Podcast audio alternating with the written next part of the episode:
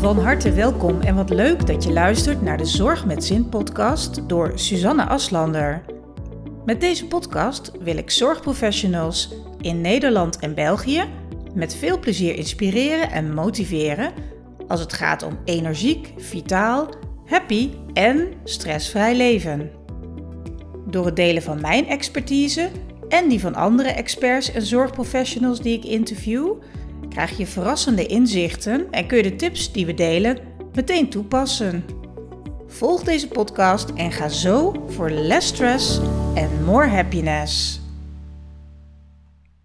Van harte welkom weer bij de Zorg met Zin podcast. Het is even geleden een uh, grote zomerbreak, uh, summerbreak gehad. Uh, ook de persoonlijke omstandigheden even of radar geweest. Maar het gaat weer helemaal goed. En nou ja, vandaag heb ik ook gewoon een geweldige eerste gast weer na de zomervakantie.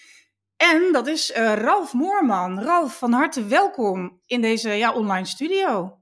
Dankjewel. Leuk dat ik mocht, mocht komen. Ja, nou dankjewel sowieso voor je tijd. Want ik weet dat jij zo onnoemelijk veel interessants te vertellen hebt. Dat een uur eigenlijk gewoon veel te kort is. Maar we gaan de mensen uh, zeker uh, informeren over heel veel interessante dingen. Waaronder natuurlijk hormonen. Want jij bent de autoriteit op het gebied van voeding en hormonen. Ja, hormonen, voeding, leefstijl. Uh, ja, dat is toch wel een link die, wat altijd de missie van mij was om die uit te zoeken. Beginnend vanuit eigen ervaring. Uh, natural bodybuild wedstrijd meegedaan. En expres uh, een wedstrijd aangegaan eigenlijk met het overlevingsmechanisme van mijn lichaam. Om een zo laag mogelijk vetpercentage te krijgen. En een zo groot mogelijke spiermassa. Dan ga je de strijd met hormonen aan. Denk aan schildklierhormoon wat instort, testosteron dat instort.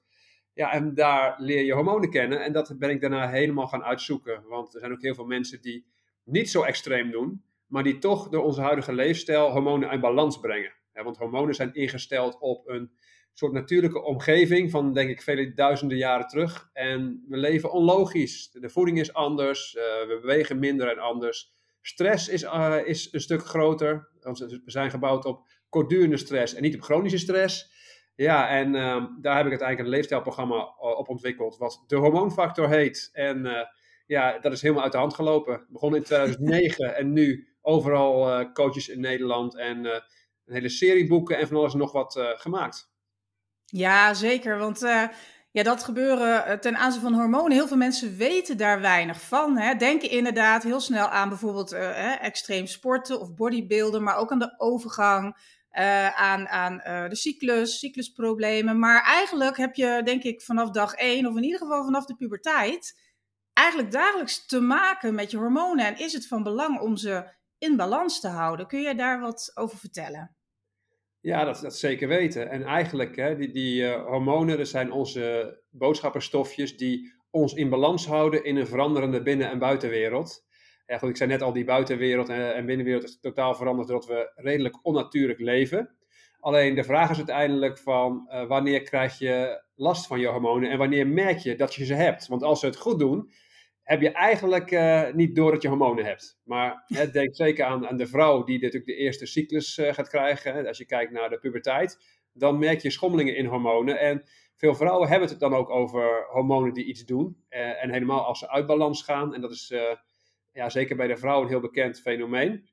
dan komen daar klachten bij kijken en dan ga je al snel nadenken over hormonen. En als je bij de man kijkt, ja, een man die heeft ja, eigenlijk daar, heeft niet, geen cyclus, die heeft geen schommelingen in hormonen, die heeft meer een soort sluimerende achteruitgang van bijvoorbeeld testosteron.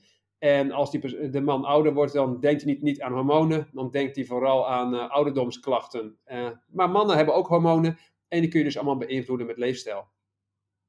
Ja, daar zeg je inderdaad wat. Bij, hormonen wordt heel vaak aan vrouwen gedacht en de man wordt vaak vergeten. Jij hebt daar ook uh, een boek over geschreven voor mannen over hormonen. Kun je daar kort iets over vertellen?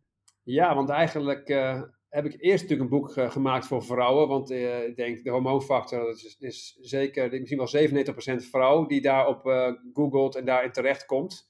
Um, maar mannen die hebben ook heel veel hormoonklachten. En het vrouwenboek, daar zitten 40 vrouwenklachten in die iets met hormonen te maken hebben. En bij de man 23. En dat, ja, dat zou je niet zo snel bedenken. Hè, de, wat voorbeelden, denk bij de man aan een prostaatprobleem, heeft ook met hormonen te maken. Uh, en libido-problemen. depressie heeft vaak met hormonen te maken. En, en zo kom je toch op heel veel voorbeelden waarbij de man niet aan hormonen denkt, maar wat wel hormonaal is. Ja.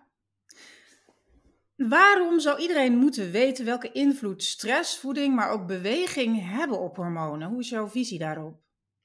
Ja, mijn visie is vooral dat mensen moeten weten dat als ze iets met hormonen hebben, ze krijgen klachten, dat je soms ook van klachten af kunt komen door je leefstijl te veranderen. Dus je kunt hormonen uit balans brengen door een ongezonde leefstijl, maar ook weer in balans door logisch te gaan leven, wat meer natuurlijk te gaan leven. En dan kom je op belangrijke leefstijlthema's, voeding, training, stress en mentaal. En daarbij kun je eigenlijk vanuit helikopterview naar jezelf gaan kijken. En kijken op ja, welke pijlers het meeste winnen valt. En daar ga je uiteindelijk ook het meeste doen.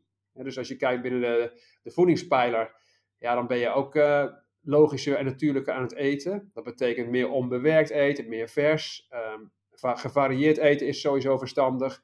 Uh, voeding die je bloedsuiker maar langzaam verstoort. Want in de natuur hebben we eigenlijk nooit bloedsuikerverstoringen. dan moet je misschien uh, op zoek naar honing of iets anders wat bijna niet, niet lukt. en fruit zit vezel bij en water. Nou goed, daar heb je ook geen probleem met bloedsuiker. En ook op zoek naar voeding die bij jou hoort als persoon. Het is natuurlijk ook maatwerk. Hè, want belangrijk is dat je iets, niet alleen dat het voldoende stoffen bevat, voldoende voedingsstoffen, maar vooral ook dat je het goed kunt verteren en verdragen. En dat is een persoonlijke zoektocht. En dus het thema voeding kun je heel veel dingen mee, uh, mee doen. Thema training en bewegen. Goed beseffen dat bewegen anders is dan trainen. Want bewegen is iets doen wat je al kan. En dat is heel goed voor hart- en bloedvaten en voor je gemoedstoestand. Maar trainen betekent dat je probeert ergens beter in te worden. En daar reageren dan ook hormonen weer op. Denk aan een krachttraining waarbij uh, testosteron en groeihormoon kunnen reageren, waardoor je in een anabole staat komt, wat ze ook wel zo mooi uh, noemen. En daar kun je gespieren van worden en een betere lichaamssamenstelling van krijgen. Maar ook je botten worden beter en ja, in feite van alles. Hè. Er gebeurt heel veel in het uh, thema beweging en trainen. Dan hebben we natuurlijk het thema stress. En wat gewoon het probleem bij de mens is, is chronische stress. Daar is het lijf ook hormonaal niet op gebouwd. Het is gebouwd op kortdurende stresspulsen. Denk aan eventjes vechten, even vluchten. Uh, korte dingetjes waar, waar het lichaam op ingesteld is. Maar de hele dag door maar jezelf belasten met stress. Dat gaat op een gegeven moment uh, ja, een backfire geven op je hormonen.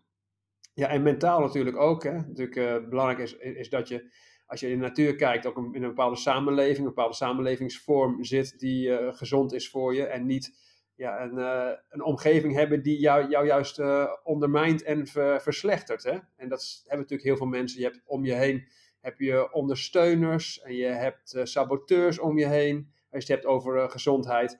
En je wil voor jezelf ook een hele leuke ja, mentale omgeving creëren. En waardoor je zelf ook in je optimale kracht staat. En ook dat heeft allemaal weer invloed op hormonen. En dat, daar denk je misschien niet aan, maar als je ook ziet, zeker de man, waar we het net over, over hadden, als je het hebt over de apenrots, hoger op de apenrots staan, dat is een, een, een, vage term, maar dan wordt testosteron wordt daar beter van. Alleen als je gaat kijken, wat is nou hoger op de apenrots, dat is niet zozeer een grotere auto hebben en meer geld. Nee, dat is dat je basisbehoeftes in het leven wat meer vervuld zijn. En dat je, je gewaardeerd wordt, dat je bepaalde ondersteunende mensen om je heen gaat krijgen op een gegeven moment.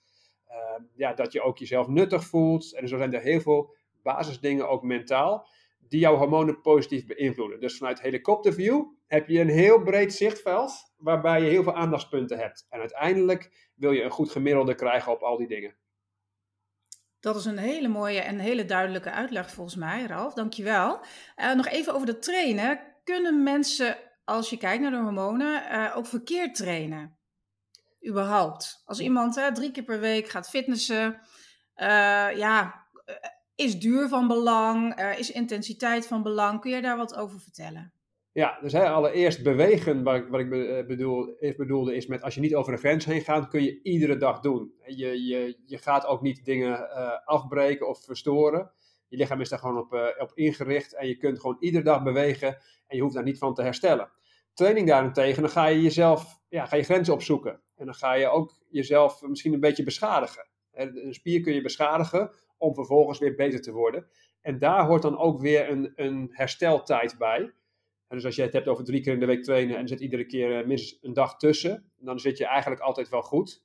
Uh, en tijdens je training wil je eigenlijk, het is net zoals met vechtsport, om een resultaat te, be, te bereiken, kun je iemand één keer neerslaan, is genoeg. Je kunt hem tien keer neerslaan, maar het resultaat wordt daar niet beter van. dus je gaat vooral heel erg ehm, effectief en slim trainen. En dat betekent ook dat je in de sportschool ook niet drie uur lang bezig bent. dat zijn, als een krachttraining gaat of over, over cardiotraining. Als bij krachttraining heb je echt het over. Dat je, als je één set per spiergroep jezelf helemaal uitput en over een grens heen gaat, is dat vaak al genoeg voor een trainingseffect. En ook met cardio, intervalsessies met korte sprintjes en dan weer uh, even rust om snel te herstellen. Ja, dan kun je ook uh, relatief, eigenlijk in korte tijd kun je jezelf een stuk beter maken. Met als voorwaarde dat je goed herstelt. En bij herstel komt dus tijdsduur komt kijken, maar ook goede voeding. Ja, helder. Uh, we gaan over naar de zorgsector, Ralf. Uh, want het is natuurlijk uh, een podcast voor de zorg. Um, in de zorg is er natuurlijk al, ja, eigenlijk al decennia lang, maar zeker hè, sinds corona, ontzettend veel aan de hand met de zorgmedewerkers. In de zin van dat ze natuurlijk te maken hebben met een enorm personeelstekort. Dus een enorme werkdruk die fysiek en mentaal op hen drukt. Um, ja, daarnaast uh, natuurlijk ook langdurig zieken, uh, heel veel burn-out gevallen, heel veel uitval. En daardoor hebben heel veel zorgprofessionals ja, eigenlijk wel last van chronische stress al heel lang. Um, ja, de, welk effect heeft deze langdurige stress nou precies op die zorgprofessionals? Als je kijkt naar de hormonen. Ja, dan ga je ook natuurlijk weer vanuit een helikopterview kijken. Natuurlijk, um, als je kijkt naar je leven, dan is het natuurlijk op het werk zijn. Uh, zeker als je, veel mensen natuurlijk in de zorg hebben het ook een bepaalde roeping. Um, is het natuurlijk belangrijk dat je, ja, toch ook zelf het zuurstofmasker opzet voordat je een ander het zuurstofmasker opzet. Dus jezelf natuurlijk daar ook bij uh, op inzetten en, en ja, naar motivatie kijken want het, gaat bij gezondheid lang niet alleen maar over wat doe je en, en wat denk je dat gezond leven is en hoe, hoe moet je dat doen. Nee, het gaat vooral ook over um, waarom wil je gezond leven. dus, dus het is, het is heel erg belangrijk dat je, dat, dat je, uh, je drive, je motivatie groot genoeg is, waarbij je toch ook jezelf op één zet en uh, ook niet over je heen laat lopen. want er is natuurlijk altijd werk, er wordt altijd aan je jasje getrokken aan alle kanten. Um, dat begint al bij motivatie en, uh, en bereid zijn om, om ja, jezelf in ieder geval daarbij uh, niet te laten overrompelen door de rest. Dat is denk ik al stap 1.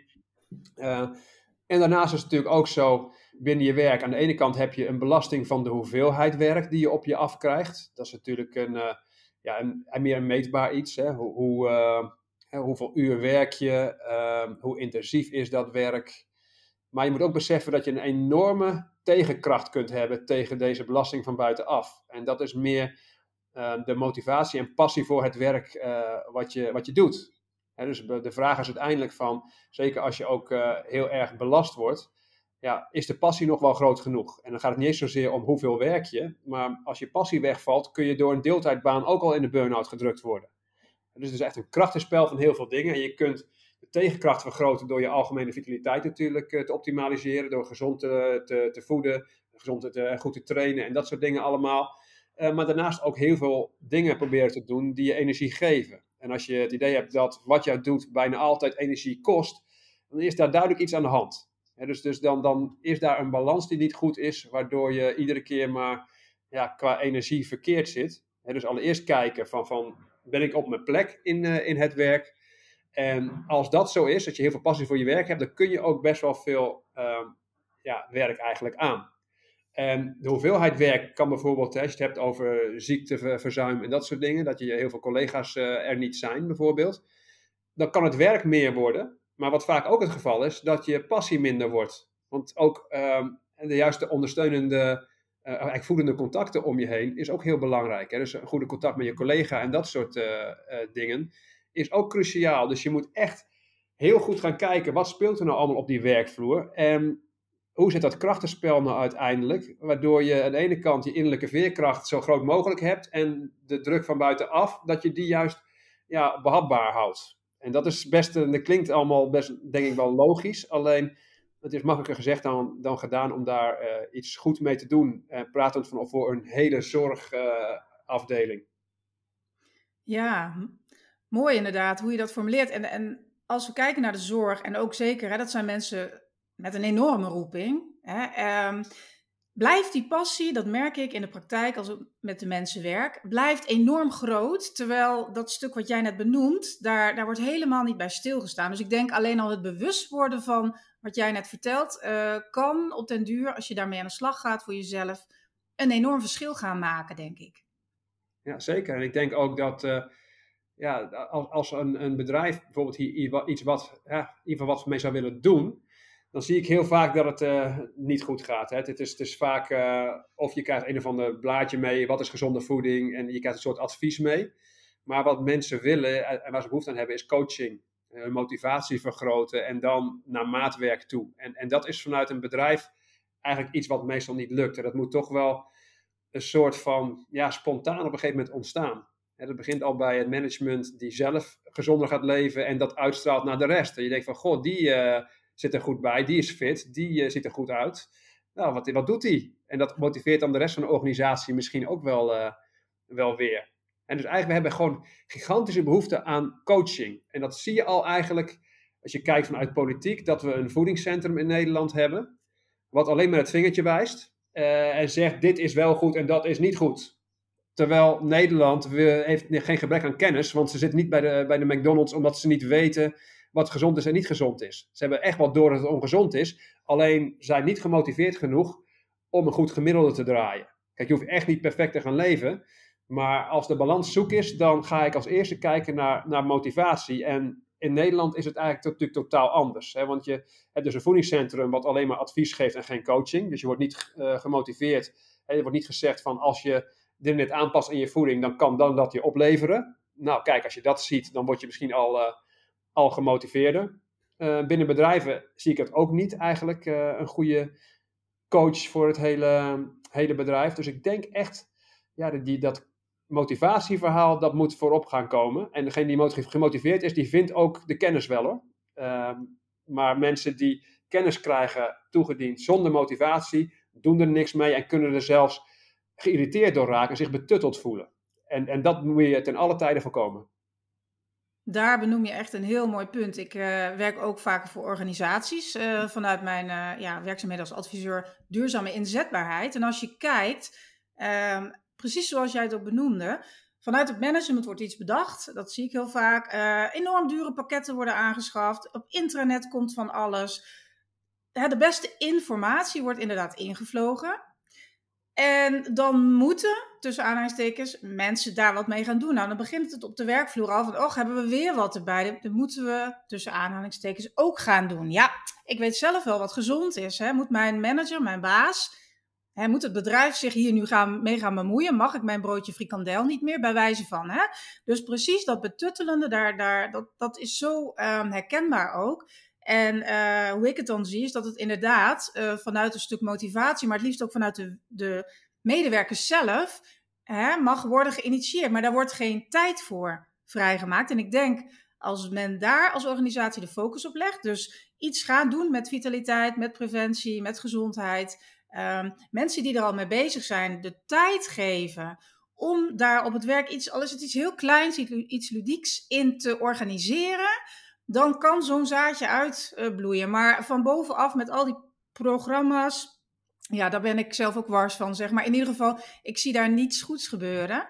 Um, de coaching die jij benoemt, vind ik echt fantastisch, want dat is ook echt. Uh, dat zie ik in de praktijk met de mensen die ik werk, maar dat hoor ik ook om me heen, dat dat de manier is dat mensen eh, door een stuk bewustwording, door die helikopterview die jij benoemt, die is zo mooi, echt gaan kijken naar hun leven uh, en hè, in combinatie daarmee kijken naar ook hun klachten en gaan ontdekken van hé, hey, ik heb zelf daar de regie op. En dat vind ik het mooie ook in mijn werk, maar dat geldt voor, uh, denk ik, voor iedere coach hè, die bezig is met een stuk gezondheid, om dat proces zich te zien voltrekken, zeg maar. Ja, en wat ook heel belangrijk is, eh, als je het hebt over ik kan zelf de regie weer in handen nemen, dat er ook best veel mensen zijn die denken dat eh, tussen de huidige leefstijl die ze hebben en de leefstijl die ze zouden moeten hebben, dat dat een gigantisch verschil is. Hè? Dat je echt van het ene uiterste naar het andere uiterste zou moeten stappen. Terwijl ik het heel vaak in de, in de coaching eh, en, en, het advies eigenlijk heb over de drie flessen wijn per week en de, de twee zakken chips en dat soort dingen. Uh, eigenlijk hele open deuren die je intrapt. Ehm, alleen het gaat erom, waarom doet iemand dat? En hoe krijg je de motivatie zo groot dat het gemiddelde beter gaat worden? Je, sommige mensen die, die ja, moed al in de schoenen als ze denken van, oh, als ik gezond wil leven, dan zit ik alleen maar op wortels te knagen en dat soort dingen. En dat moet er inderdaad uit. En, en die drempel moet gewoon verlaagd worden, zodat je ook met, ja, terwijl je druk bent in je werk en er zijn heel veel dingen die, die in je leven spelen, dat je met een klein beetje motivatie al die stap kunt maken. En niet dat je denkt van, oké, ik wil best veranderen. Um, ik wil over een paar weken beginnen, want dan heb ik het niet, meer, niet zo druk meer op het werk. Nou goed, daar heb ik niks aan. Het gaat om je lange termijnsgemiddelde. En de vraag is dan, over drie weken ben je dan nooit meer druk? Of uh, ja, het gaat erom dat je ook in iedere setting het eigenlijk uh, uh, moet, moet kunnen. En je moet goed beseffen dat het dynamisch is, want je leven verandert. En ook je motivatie kan verminderen. Als je met een, in een verhuizing zit of in een scheiding ligt of weet ik veel wat, dan kan de prioriteit van de leefstijl afgaan. En dan uh, hoop ik dat je nog uh, ergens wat motivatie ook in zo'n moment kunt vergroten, waardoor je toch een gemiddelde draait, wat jou niet ondermijnt als, uh, als mens. Ja. Ja, we gaan het nog even verder hebben, Ralf, met, of over vitaliteit. Um, in mijn boek Zorg met Zin heb ik een zestal thema's. En dat vormt samen de Vitaalmethode. Daar werk ik mee in mijn begeleiding. En de thema's zijn de V van verander, hè, ga voor persoonlijke groei dat jij ook al in jouw verhaal zitten. Dus volgens mij zit ik aardig goed met mijn zes thema's. Uh, de I van inzicht, optimaliseer je werk-privé-balans. De T van tem je brein, maak korte metten met stress, gepieker en onrust in je hoofd. Dan de vier, of de A van aandacht, voeding, beweging en ook slaap. Hè, is ook een hele belangrijke. Uh, nog een A, actie, claim, tijd voor jezelf. En de L tenslotte, leef je passie, en daar is die ook, bevlogen aan het werk zijn. Um, als we kijken naar deze uh, thema's, um, welk van deze thema's ja, speelt naar jouw mening de meest belangrijke rol voor zorgprofessionals? Het is natuurlijk allemaal belangrijk, maar als ze ergens mee zouden kunnen beginnen hè, en ze helemaal niet weten waar ze staan nog en zoiets hebben van nou, ik wil gewoon bij wijze van morgen al iets doen, iets aanpassen, op welk deelgebied zou dat goed zijn? Ja, ik denk in zoverre hoeveel ervaring ik heb met zorgmedewerkers. Ik heb natuurlijk wel lezingen voor uh, gegeven. En er zijn natuurlijk allerlei soorten mensen die in de zorg werken. Uh, maar wat me opvalt is, ja, je hebt een aantal uh, stresspersoonlijkheden. En wat heel erg veel voorkomt, is het thema eh, heel graag willen helpen. Dat noem je compulsief helper. Uh, en dat het echt belangrijk is om je, jezelf ook op één te zetten. En dan ook met de gedachte van, als je heel graag anderen wil helpen, is het heel goed dat jij zelf ontzettend goed in je vel zit. Want dan kun je anderen ook beter helpen. En daar begint het vaak al. En want meestal is het ook zo met leefstijl. Wat ik, wat ik merk, dat, dat ja, als je druk bent met patiënten of met, uh, met andere mensen om die, die te helpen, um, dat je je eigen leefstijl minder belangrijk gaat vinden dan die van een ander. Um, ja, en, en dan, dan zie je dus dat je afgeleid raakt. De prioriteit ligt dan niet bij jouw leefstijl. En als je die stap al zet, ja, dan kun je al een heleboel doen op alle leefstijlpijlers. En je noemde natuurlijk ook in je programma voeding, training, stress, uh, slaap. Slaap is ook een heel belangrijk thema. Dat zie ik natuurlijk ook veel bij zorgmedewerkers uh, met wisseldiensten. Ja, ook daar is natuurlijk een heel belangrijk aandachtspunt. Hè? Dus dat heeft een gemiddeld persoon die je begeleidt niet, hè? die gewoon normaal 9 tot 5 werkt en, en geen wisseldiensten heeft, maar wisseldiensten daar kunnen we niet qua helemaal ja, gewoon omheen. Dat kunnen we zeker niet vergeten. Dat is belangrijk. Dat daar in ieder geval een optimum voor uh, gevonden wordt. Ja. En heb je misschien een praktische tip hè? Um, ja, op dat vlak? Want jezelf op nummer 1 zetten, daar, daar gaat het dan vooral om. En dat is juist, dat merk ik in de praktijk, en dat zul je ongetwijfeld ook bij uh, dit type mens uh, veel tegenkomen. Zit er gewoon heel moeilijk in. In de top 10 staat het op nummer 11. Weet je? Um, en die urgentie bij zichzelf voelen van hey, ik, als ik dus inderdaad niet goed voor mezelf zorg, niet goed genoeg, kan ik ook misschien op een gegeven moment straks helemaal niet meer voor de ander zorgen. En in tussentijd niet zo goed als ik zou willen. Dat besef is er niet. Heb, heb jij een tip hoe mensen tot dat besef kunnen komen voordat ze omvallen? ja. Dat is echt een cruciaal iets wat je nu zegt. Voordat ze omvallen. En dat is echt een hele kleine groep. En zeker de, degene die zichzelf niet makkelijk op één zet, die loopt door tot een burn-out. Dan word je wakker geschud. En ja, in feite heb je dan een hele lange weg te gaan. Terwijl als je er vroeg bij bent en een burn-out voorkomt, dat, dat is natuurlijk een stuk makkelijker. en, en zeker als je het hebt over mentaal coachen. Mental coaching gaat een stuk makkelijker zonder burn-out. Als je eenmaal in een burn-out terechtkomt, ben je niet belastbaar. Ben je ook niet goed coachbaar op dat moment. Dan begin je eigenlijk heel simpel met uh, gezonder te voeden, uh, wat te bewegen en de simpele vraag te stellen: wat geeft me energie en wat kost me energie? En dan vervolgens wat meer energiegevende dingen gaan doen. Dan ga je steeds meer herstellen. En dan kan het een hele tijd duren voordat je het thema compulsief helper en stresspersoonlijkheid, uh, dat je vanuit daar dingen als stresscoach kunt gaan doen. Ja, dat, dat is echt een, een hele lastige. En heel veel vaak ja, kom je niet tot de kern, omdat je veel te veel bezig bent nog uh, ja, met half in de randje burn-out te zitten. En dat is natuurlijk heel erg, uh, erg zonde. En als je eerder inzicht krijgt, zou dat inderdaad heel, uh, heel mooi zijn. En als je ook met vitaliteitsprogramma's bezig bent en je wordt vanuit je werk eigenlijk ja, toch een beetje gestuurd om jezelf bepaalde vragen te gaan stellen, um, dan kan het zijn dat je ja, op een eerder, in een eerder stadium al dingen gaat doen. En dat, daar ligt denk ik een hele mooie rol voor het bedrijf. En dat is niet zozeer dus kennisoverdracht en advies geven. Dat is echt de simpele motivatievraagstukken, uh, de vraag stellen, hè, waarom zou je gezond willen leven? En dan uh, zitten daar ook vragen bij van stel je voor dat je nog tien jaar zo doorleeft, hoe zit je er dan bij? Dat je daar, vanuit daar inzicht gaat krijgen.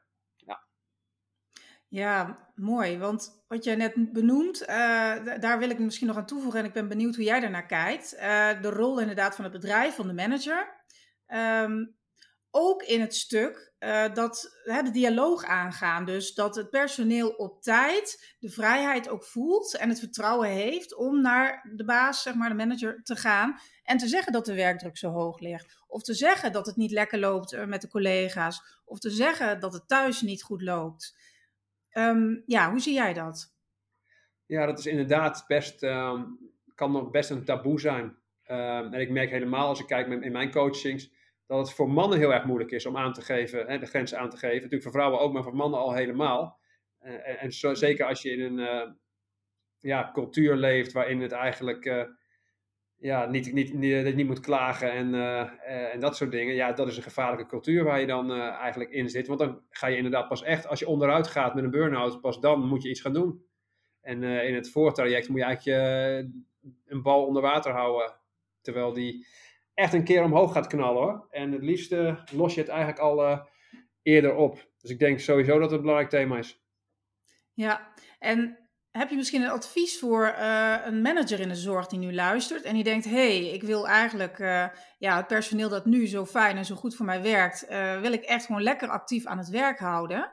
Um, met wat voor dingen kan hij of zij dan aankomen richting de medewerkers? Ja, ik denk dat het heel leuk is als, als er soort coaching sessies georganiseerd worden met een positieve ondertoon. Met, met sessies van haal het beste uit jezelf en dat soort dingen. En niet uh, voorkom burn-out en weet ik veel wat. Heel vaak wordt gefocust op, op, op klachten krijgen en, inzetbaarheid en ziekteverzuim en dat soort vreselijke termen. Maar je voelt je eigenlijk als, als je ergens werkt, voel je je heel anders benaderd als ze zeggen van, goh, ik wil alles uit mijn personeel halen en dat ze gelukkig zijn en positief in het leven staan en, en zich heerlijk voelen. En, en dat zie je eigenlijk, meestal zie ik in de communicatie dat niet. Dan wordt er echt gepraat vanuit managementtermen, ziekteverzuim, dat soort dingen. Ja, dat interesseert je niet als, als, als je bij een bedrijf werkt. Daar voel je je helemaal niet uh, ja, gewaardeerd door. Nee, dat, inderdaad, dat is zo herkenbaar. Ook toen ik zelf nog uh, in loondienst werkte. Dat je kunt het op een hele andere manier brengen. Je kunt er echt, een, denk ik, een hele revolutie ontketenen in je aanpak ten aanzien van duurzame inzetbaarheid. Hè? En daar kan zoveel moois in. En het is zo jammer dat bedrijven ja, vaak ook, volgens mij, voor mijn gevoel, daar ergens een soort status dingetje hebben van ik heb het pakket X van die en hè, dat is, uh, staat hoog aangeschreven en dat hebben wij als organisatie. En denk ja, ja, wat levert het je dan op? En tuurlijk zullen met alle cijfers zal daar uiteindelijk wel uh, officieel uh, of officieus wat hè, uitrollen dat mensen op het financiële stuk of in ieder geval van een financiële afdeling denken: hé, hey, dit, uh, dit, dit, dit is goed, dit moeten we ook hebben. Maar als je dan kijkt wat het daadwerkelijk doet, en het zal misschien best wat mensen uh, uh, voorkomen dat wat mensen omvallen, maar als je kijkt naar de hele uh, ja, sfeer en, en alles, de hele bedrijfscultuur, kun je daar zoveel meer mee door het anders aan te pakken. Ja, ik zie het heel veel. Wat ik ook zie, hè, zeker de analytisch gerichte managers, die dan zeggen: Oh, we gaan nu een vitaliteitstraject doen. Meten is weten. En we gaan, moeten allerlei metingen in huis halen. Mensen van tevoren meten en daarna en kijken wat het resultaat daarvan is. Nou, dat is denk ik niet de manier waarop je iets echt persoonlijk maakt. Om je als een soort cijfer te gaan zien. En, en het, het voelt ook niet echt, echt ja, warm als je het op die, die manier doet. En vaak is het zo, hè, dan worden de testen gehaald. Dan uh, gaan ze zeggen, we gaan dingen aanbieden. We gaan een paar salades in de kantine leggen. En we gaan een, uh, een, een, een, trainingsruimte gaan we bouwen. En er is verder nul coaching op gedrag. Echt nul motivatieverhoging. En die gym is leeg. Dat zie ik zo vaak bij die bedrijven. Er komt nooit iemand. En als je kijkt in, in de kantine, liggen even die salades liggen er. En dan komen mensen erachter dat die, die salades veel te karig zijn. En dat ze na, na drie uur weer trek hebben. En dan vervolgens worden die niet gekocht. Gaan ze vervolgens ook weer gesaneerd worden uit het assortiment. Ehm, en dat komt puur omdat, omdat de manier waarop totaal verkeerd is. Mensen zijn niet gemotiveerd gemaakt. Er is ook niet een soort van teamgevoel ontstaan waarbij je samen gezond leeft. En er zijn natuurlijk ook uitzonderingen. Ik ken, ik ken zat bedrijven die samen trainen om een 10 kilometer te gaan hardlopen of weet ik veel wat. Kijk, kijk zo ontstaat er een heel leuke, leuke community. En dat, dat is eigenlijk wat je wil. Een gezonde community um, creëren um, binnen je bedrijf. Die anderen ook weer enthousiast maakt, waardoor het een soort olievlek wordt. En ja, daar valt veel te winnen. Ja, en het moet inderdaad een soort van vanzelf gaan in, plaats van het opgelegde. Ja. En het mooie is ook wat jij zegt met dat is weten, dat heel veel mensen daar gewoon uh, zich door, ook door geïntimideerd uh, voelen vaak. Hè? Ja. Als ze moeten ook bijvoorbeeld noteren wat ze in de week eten, hè? of naar een diëtiste moeten een keer of een leefstijlcoach. Nou, daar hoor ik alleen maar uh, vervelende dingen over. Daar is niemand blij mee. Ook hoe, hoe je er ook uitziet of hoe je ook in je vel zit hè? en hoeveel je ook weegt. Niemand. Iedereen vindt het een soort ja, van waar bemoeit uh, het bedrijf zich mee? Dat is mijn privé ding. En dan, dan ga je dus ook, denk ik, onbewust een soort negatief gevoel ontwikkelen richting vitaliteit of gezond leven of zo ergens. Hè? Dat, dat, ja, ik denk dat, uh, dat eigenlijk iedereen, um, en ook als je hebt over managers en ook in de politiek, dat je een coachingsopleiding zou moeten volgen als je met mensen werkt, dat jij, ook als je met grote groepen werkt, dat jij de principes weet van hoe je mensen op een leuke manier kunt motiveren tot ander gedrag en gezonder gedrag, waar iedereen wat aan heeft. De persoon zelf wordt er blij van en daarnaast heeft het ook andere resultaten. Alleen ik zie het op alle vlakken gewoon helemaal misgaan. En, eh, en de, ja, politiek is daar ook een voorbeeld van. Ook, je hebt het over de coronajaren. Uh, daar hadden we heel leuke, veel, veel leuker samen doorheen kunnen komen als daar coaches hadden gezeten. Ja, ik kan me daar van alles bij voorstellen, Ralf. Ik ben ook helemaal uh, voor het coachstuk natuurlijk, als coach zijnde ook. Um, maar het is ook gewoon zo mooi om te zien inderdaad wat, wat kleine dingen en een aantal gesprekken al doet met mensen in, in alles. Dus dat, dat is gewoon enorm waardevol. Dat is helemaal mee eens. Ja. We gaan het hebben over die uh, wisseldiensten, Ralf.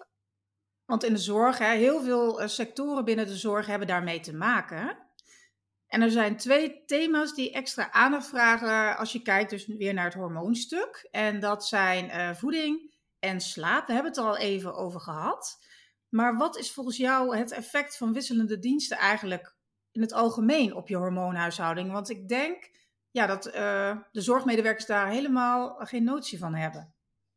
Ja, je hormoonsysteem is echt uh, voor een deel ingesteld op het uh, dag- en nachtritme. Dat is ook een logisch natuurlijk fenomeen. Kijk, we gaan nu niet meer met, hè, met, met het ondergaan van de zon en het opkomen van de zon. Daar, daar leven we niet meer echt mee. We hebben kunstlicht, dus daar gebeurt van alles. En helemaal in de zorg ga je dat nog eens een keer een stuk extremer maken door ook wisseldiensten in te gaan, in te gaan voeren. En normaal gesproken hormonaal zou je s'morgens vroeg Vroeg zou je wakker geschopt worden door een stresshormoon cortisol. Dan word je lekker fit wakker. Ehm, dan heb je overdag heb je een heel leuk pretstofje. Dat is serotonine. Dus als je veel daglicht ziet, je bent actief. Ehm, en je dagritme klopt goed. Nou, dan voel je overdag uh, positief en lekker door dat stofje. En s'avonds wordt datzelfde stofje omgezet naar melatonine, het slaaphormoon. En dan is cortisol weer laag. En je, je bent s'avonds rustig. Het is donker. Um, je dagritme zegt het is tijd om te slapen. Heb je vervolgens een goede slaap en dan ga je s'nachts herstellen. Dan heb je s'nachts groeihormoon en andere anabole hormonen die jou herstellen van de stress van de dag. En dan ben je gemiddeld in balans. En het zou zo mooi zijn als ja, dat ritme zich heel simpel zou verschuiven en dat de balans nog steeds goed is. Ook als je een wisseldienst zou draaien of je zou uh, terugkomen met een jetlag van vakantie. Nee, want je hebt echt een pijnappelklier in de hersenen, die houdt je ritme bij. En die heeft gewoon heel veel tijd nodig, mocht dat het uh, dagritme helemaal veranderd gaan worden, om dat weer uh, goed in te stellen. En als je kijkt ook naar, overdag is het logisch om te eten, en s'nachts niet logisch. Dus ja, als jij s'nachts moet werken en je gaat dan vervolgens grote maaltijden eten, dat lichaam staat niet op een verteringsstand. En dat, zo zijn er heel veel dingen die dan gaan, gaan eigenlijk gaan, echt verstoord gaan raken. En dat heeft allerlei klachten tot gevolg. En je merkt ook, die pijnappelklier, die kan beter anticiperen op verandering wanneer je jong bent, dan wanneer je ouder wordt. En natuurlijk, er zijn ook behoorlijk wat mensen in, in de zorg die ja, de 50 gepasseerd zijn en nog steeds af en toe wisseldiensten doen, dat wordt steeds lastiger. En wat vaak ook gebeurt is dat dat stofje serotonine wat overdag actief moet zijn, dat gelukstofje, uh, dat kan ook je eetlust een beetje remmen. En als dat verstoord gaat raken, je hebt overdag te weinig van een stofje, dan voel je je wat uh, ja, minder positief. En er zijn heel veel mensen die dat wegeten met suiker-vet-zout combinaties die in elkaar gezet zijn door een levensmiddelentechnoloog in de supermarkt. En natuurvoeding doet dat helemaal niet. Hè? Dus dat hebben echt een probleem zelf gecreëerd door die voeding in de supermarkt te leggen. Want die maakt allemaal leuke stofjes vrij in je hoofd, waardoor je gaat eten zonder honger.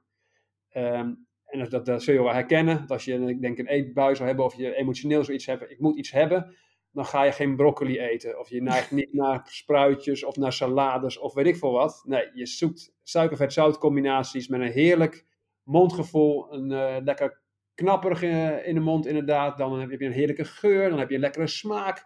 Al die dingen bij elkaar. Ja, daar ga je naar grijpen. En als jij wisseldiensten hebt, wordt het alleen maar lastiger.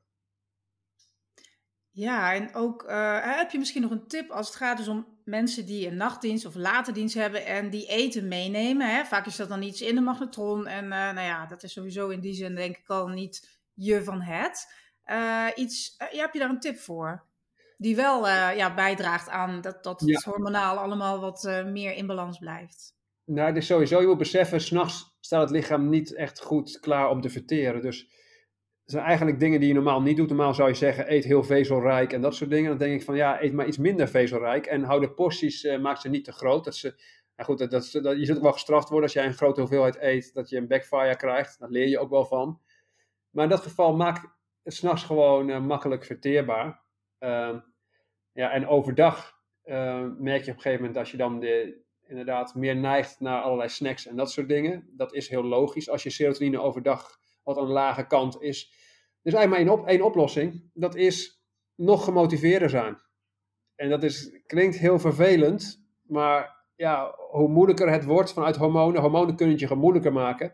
En de persoon met, uh, met eigenlijk uh, hormonale uh, ja, tegenwerking, die moet gewoon nog sterker in zijn schoenen staan en nog beter weten waarom hij gezond wil leven om dit te kunnen weerstaan.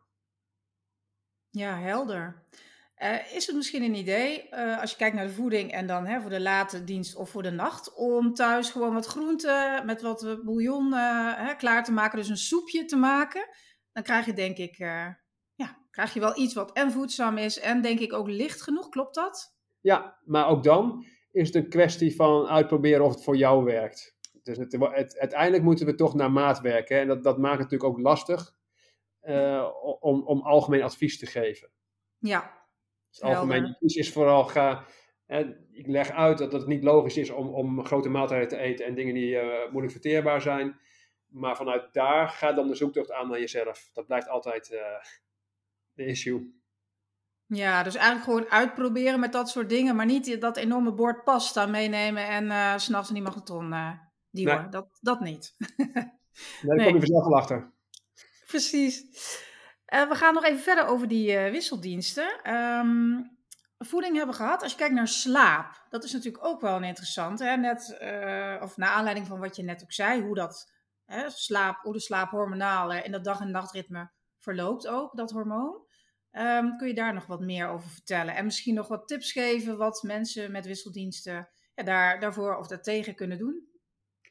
Ja, in principe zijn er natuurlijk, je zult wel een aantal basistips hebben. Heb je daar toevallig een, uh, een lijst daar? Van wat krijg je mee als tips voor de nachtdienst die jullie uh, hebben. Een lijst? Nee, nee. Niet, Nee, niet op direct? principe- nee. In principe, net als met jetlags, je, wil- je wil zo snel mogelijk weer terug naar je normale dagritme. Als je zoiets inderdaad doet. Ehm, ja, natuurlijk als je s'nachts gewerkt hebt en dan s'morgens vol licht pakt, dat kan je je slaap natuurlijk ook ondermijnen. Want je wilt natuurlijk wel iets van een slaap hebben daarna. Eh, sommige mensen zetten dan ook zonnebril op. Om in ieder geval de lichtinval dan, eh, dan te verminderen. En, en eigenlijk, hè, wat ik merk, dat, dat, er, dat er niet zo heel veel algemeen advies bestaat. Omdat het toch echt ieder, bij iedere persoon net weer eventjes eh, anders is. Maar dat het een suboptimale situatie is, dat, dat lijkt me duidelijk.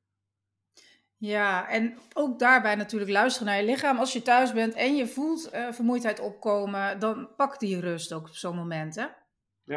Ja, en als je eventjes in je normale ritme kunt komen, dat je daar een bepaalde tijd voor, eh, voor hebt. Ja, dan probeer je je lichaam zoveel mogelijk te laten weten dat het dag is. Ehm, en dat kun je doen met beweging. Ehm, misschien zelfs 's morgens in de ochtend eh, je kopje koffie is dan helemaal zo slecht om niet. Met je cafeïne op het juiste moment. Hè, dat, dat, dat boost je cortisol ook een beetje in de ochtend. En je cortisol hoort ook dan te stijgen.